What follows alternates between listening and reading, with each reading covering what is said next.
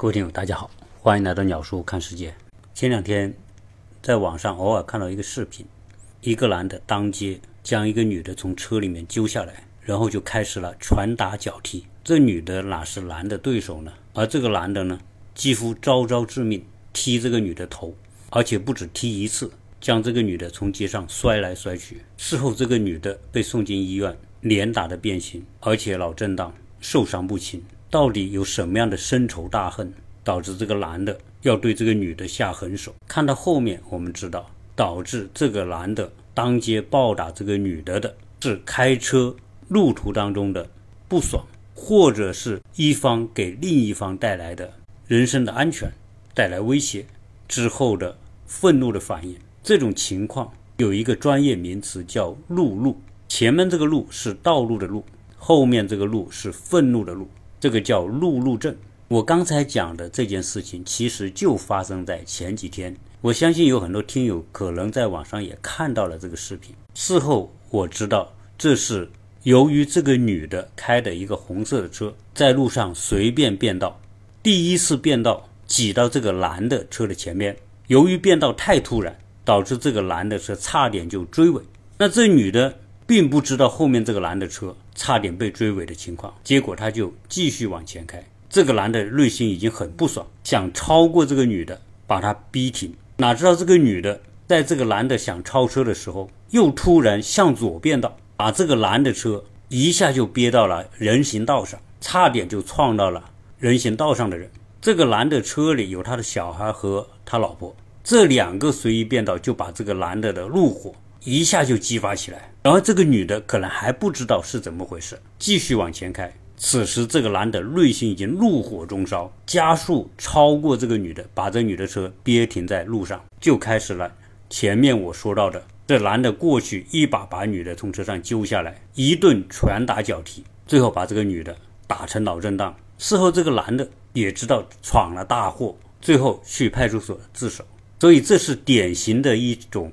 路怒症的反应，对于路怒症的情况，你只要在网上搜路怒症，你会看到无数的在街上开车，由于一方惹怒了另外一方，然后当街大打出手。这一打不要紧，打赢的一方大概率要去坐牢，而打输的一方大概率要去住院。中国的这种路怒症的情况，你在网上一搜相关的视频，你会发现真的是。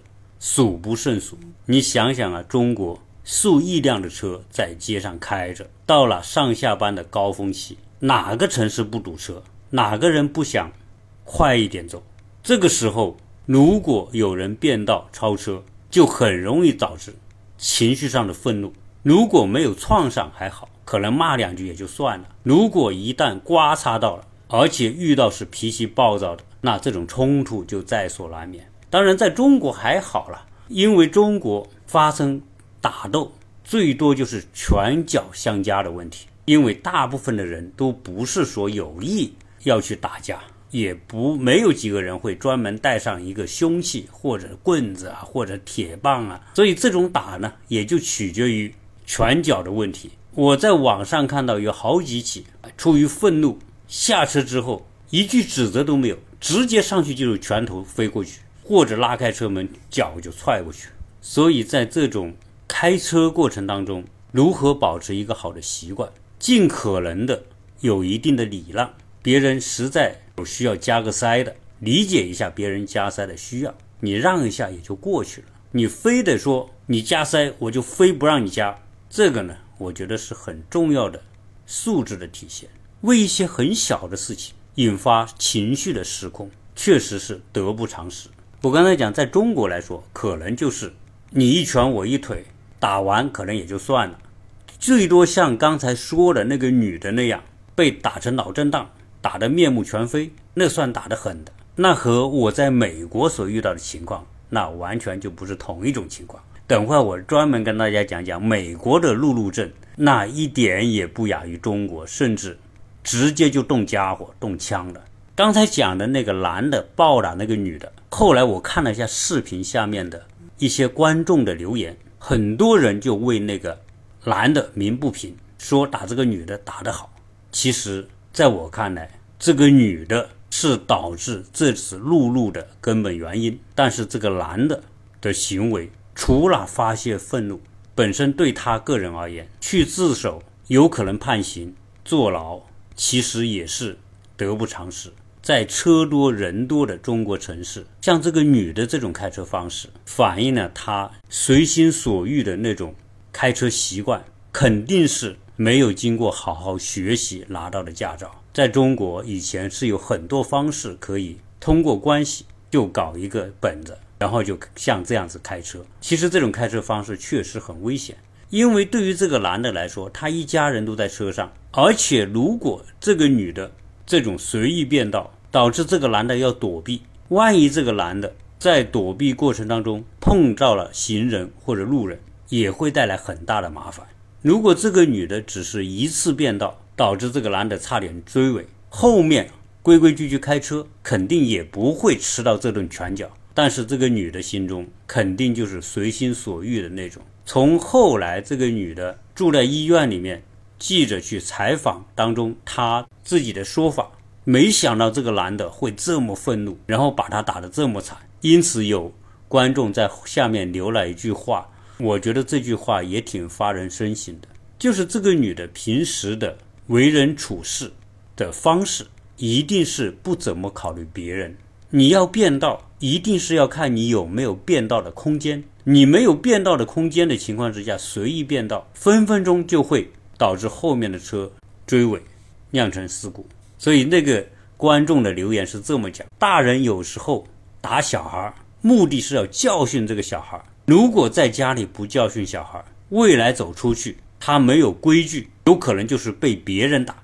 被别人打和被自己打的区别是什么？自己打肯定是手下留情，打到为止。如果是给别人打，那可能就是往死里打。所以这个观众的留言就说：与其这样被别人往死里打，不如。家长通过打的方式给自己的小孩立一些规矩。当然，在我看来，不管是自己打还是别人打，打除了是发泄愤怒，并不是解决问题的最好方式。包括家长打孩子，虽然家长你有这样的权威，可以做出这样的动作，但是对孩子心理的影响也可能是一辈子的。所以今天我们家里吃饭的时候，我就跟两个小孩讲这件事情。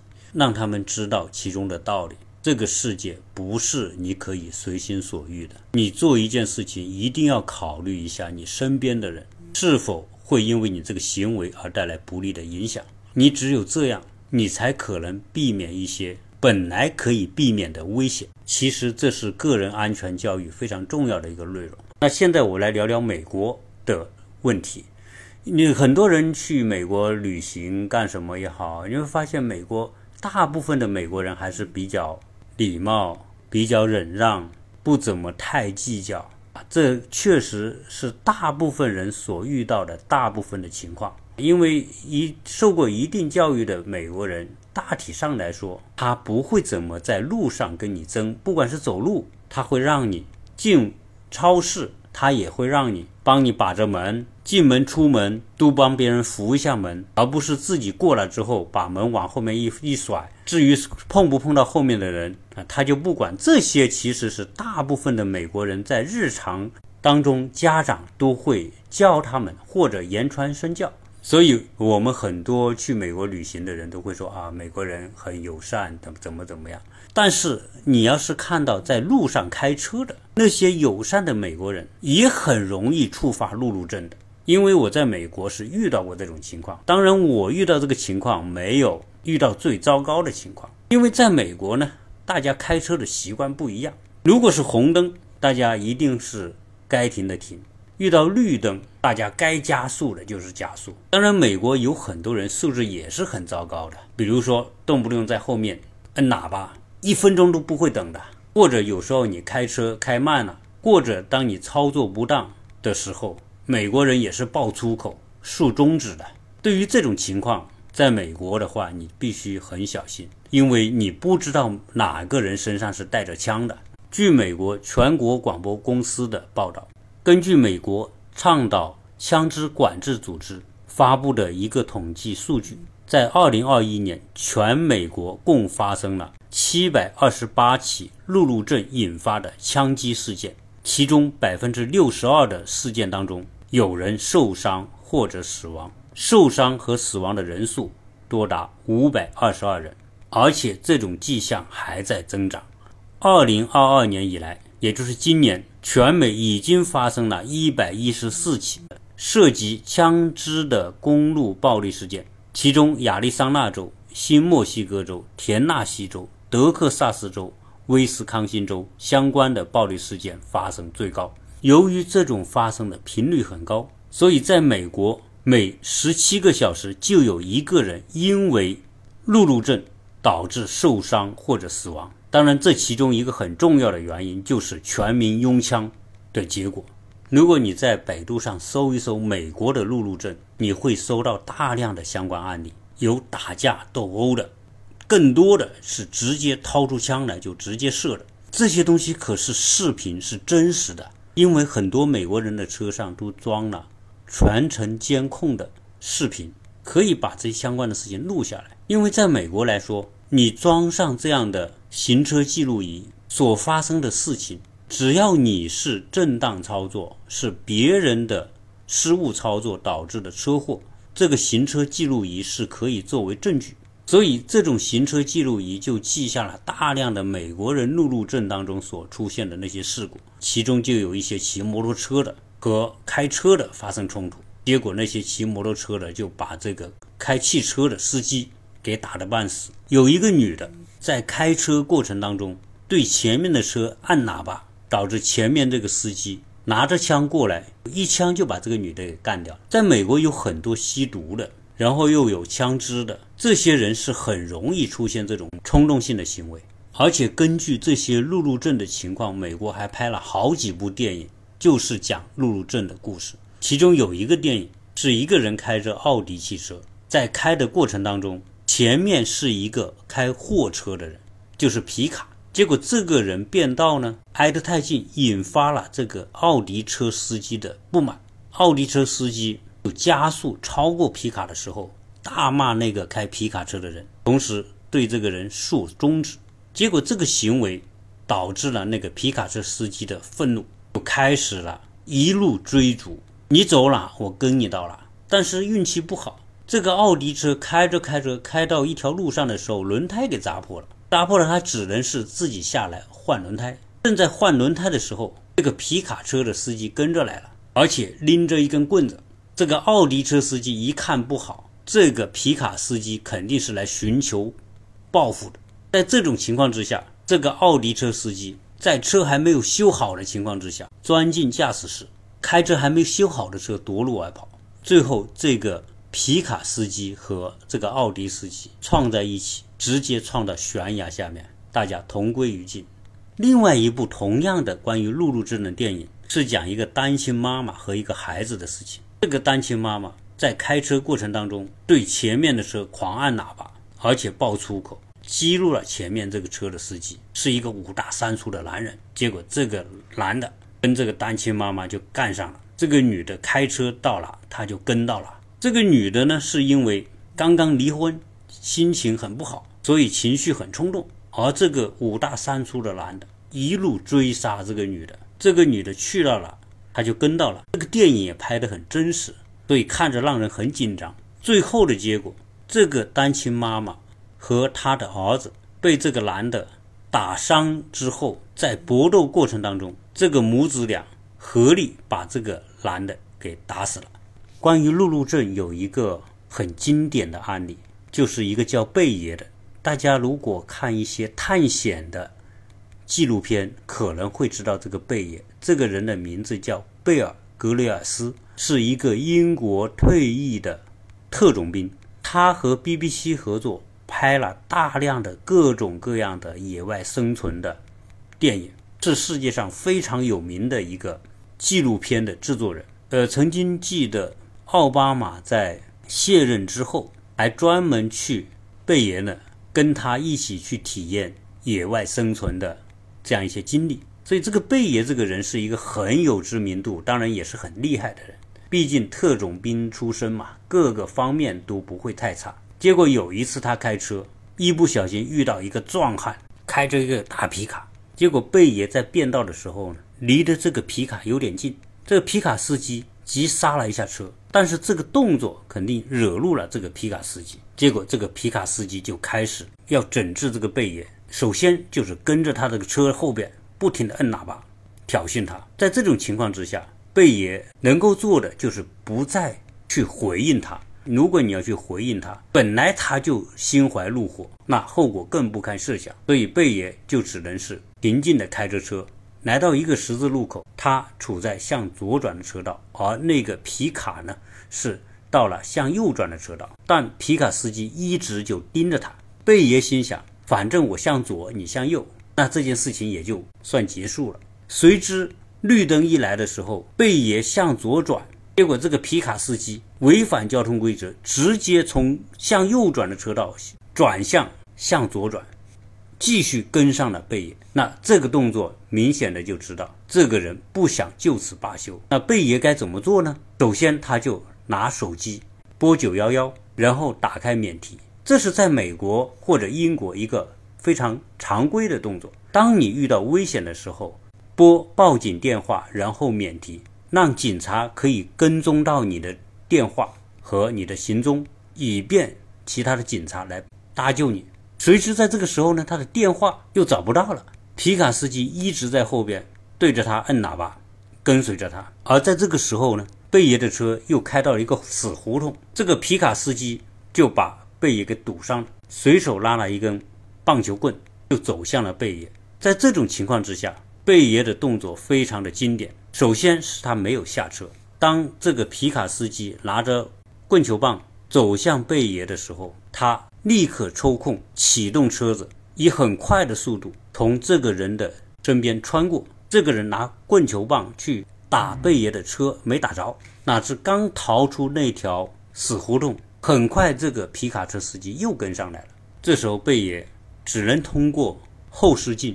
记下这个车的车牌号码，但是由于电话没找着，他没办法打电话报警。如果他有电话的时候，他只要打九幺幺，将跟踪他的这个车的车牌报告给警察，知道他的方位，警察就会来帮他。但是由于没有手机，也没有办法，他就只能继续往人多的地方开，因为在人多的地方，对方要对他行凶也是有所顾忌的，因此他就围着。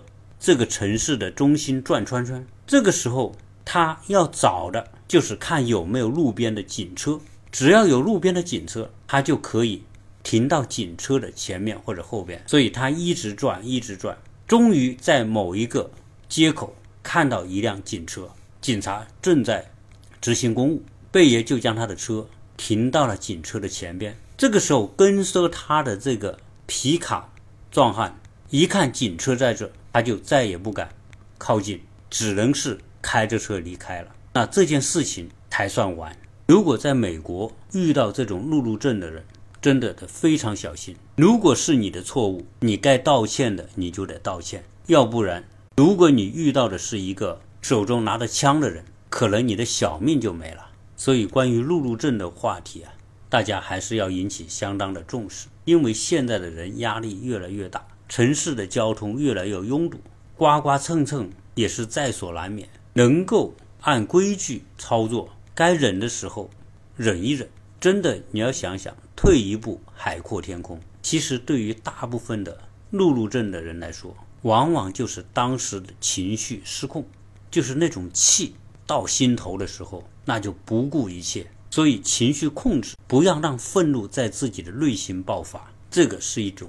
很重要的方式，对于那些处于愤怒当中的人，尽量不要再去激怒或者挑衅他们。往往这种怒怒症，在中国来说，先是言语上的冲突，对骂。如果其中有一方，如果有一点忍忍，做错的一方能够真诚的道个歉，其实这种小事情不至于大爆发。最怕的就是那种较劲，你骂我一句。我一定要回你一句，都要当大爷，不愿当孙子。没有在这种非常时期的一种宽容和忍让能力，这是一种修炼的缺失。虽然在美国有那么多的路怒症引发的案件当然，对于大部分美国人开车，比如说出现了交通事故、追尾了，你撞了别人，别人撞了你，大部分人的处理方式还是比较理性的，就是打九幺幺报警电话，再打保险公司的电话，警察会出示一个处置单、一个报告，认定谁的责任，然后由责任一方的保险公司。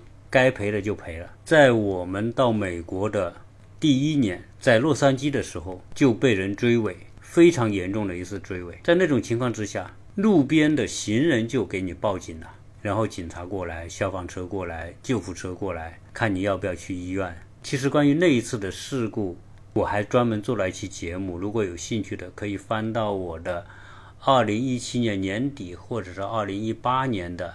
上半年的节目当中去听一下，而在美国呢，除了那一次被别人追尾把车撞得很严重之外，我自己在亚特兰大的时候也追了一次别人的尾。啊，当然那也是我自己的问题，因为开车速度稍微快了点，就碰上了前面的一辆车。碰到那个车之后，我们把车停在路边，我当然有两种处理方式，一种方式就是打报警电话，警察出示那个单。然后再找保险公司来赔，因为是我撞了别人的车。当然，这个车撞的并不严重，就是后面那个保险杠撞扁了一点，也没有撞掉下来。我的车呢，也就是刮蹭了一下，有点刮痕。当时我就给朋友打电话，问他们这种情况怎么处理好。那我的朋友告诉我，他说如果不是太严重，赔的不是太多，你就私了就算了。如果你找保险公司，保险公司是会帮你赔，但是后面的每年的保费就会相应的增加。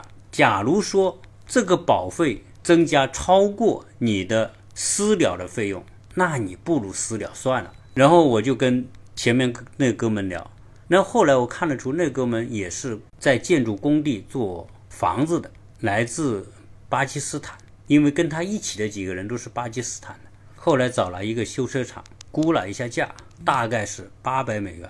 在当时那种情况之下，我是可以选择报保险公司来赔他的。但是后来想一想，在保险公司留下一个违章案底的情况之下，我的两部车都有可能要涨保费，实际上也差不多。那你花的钱差不多，同时又在保险公司留了一个不良记录，其实总的来看对自己是不利的。所以当时我就选择了私了，谈好给他八百刀，他自己去修车，然后我就去银行取钱。这个时候银行呢有一个特别的服务，就是如果你们俩达成了协议，银行会出示一个协议的证明，就是证明就这样一件事情，你们俩私下协商好了，以后对方就是我撞了车的那个人，不会再追究我的任何责任。在美国的。银行这个东西相当于是个公证，他会给你盖上一个相应的章，这个公证是有法律效力的。如果这个人拿了我这个钱去把车修好，那之后以后他再来找我，这个银行所开的这个公证就是有法律效力。所以，关于路怒症呢，我想给大家一个提示，就是养成良好的开车习惯。一旦出现某一些意外，一定要控制好自己的情绪。如果遇到如果遇到情绪很冲动的人，尽可能的不要去做激怒对方的事情。该道歉的道歉，该报警的报警，该报保险公司报保险公司。因为这种愤怒之下的打斗是没有赢家的，打赢了你去坐牢，打输了去住院，只是解了一时的气愤而已。而这一时的气愤过后，对你来说没有任何的好处。这一期呢，就跟大家聊这么多。如果想加微的。朋友可以看到我的头像的下面是有加的方法，我们下期再聊。